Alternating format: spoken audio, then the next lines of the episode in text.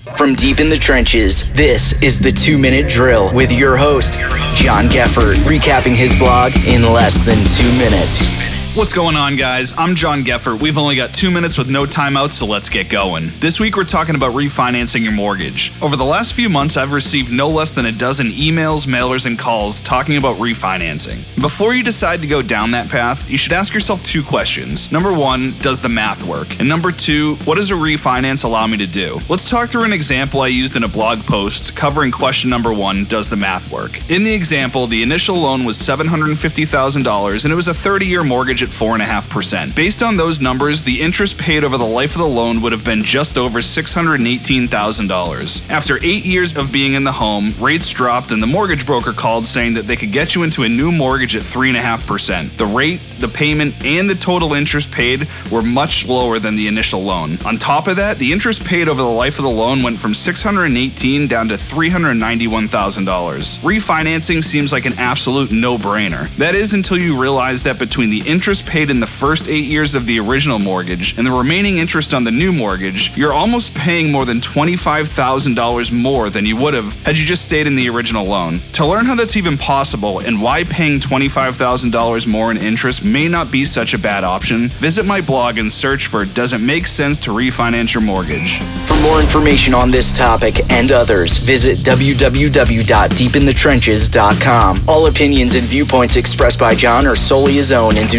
reflect the opinions of Raymond James. This podcast is for informational purposes only and should not be relied upon for investment decisions.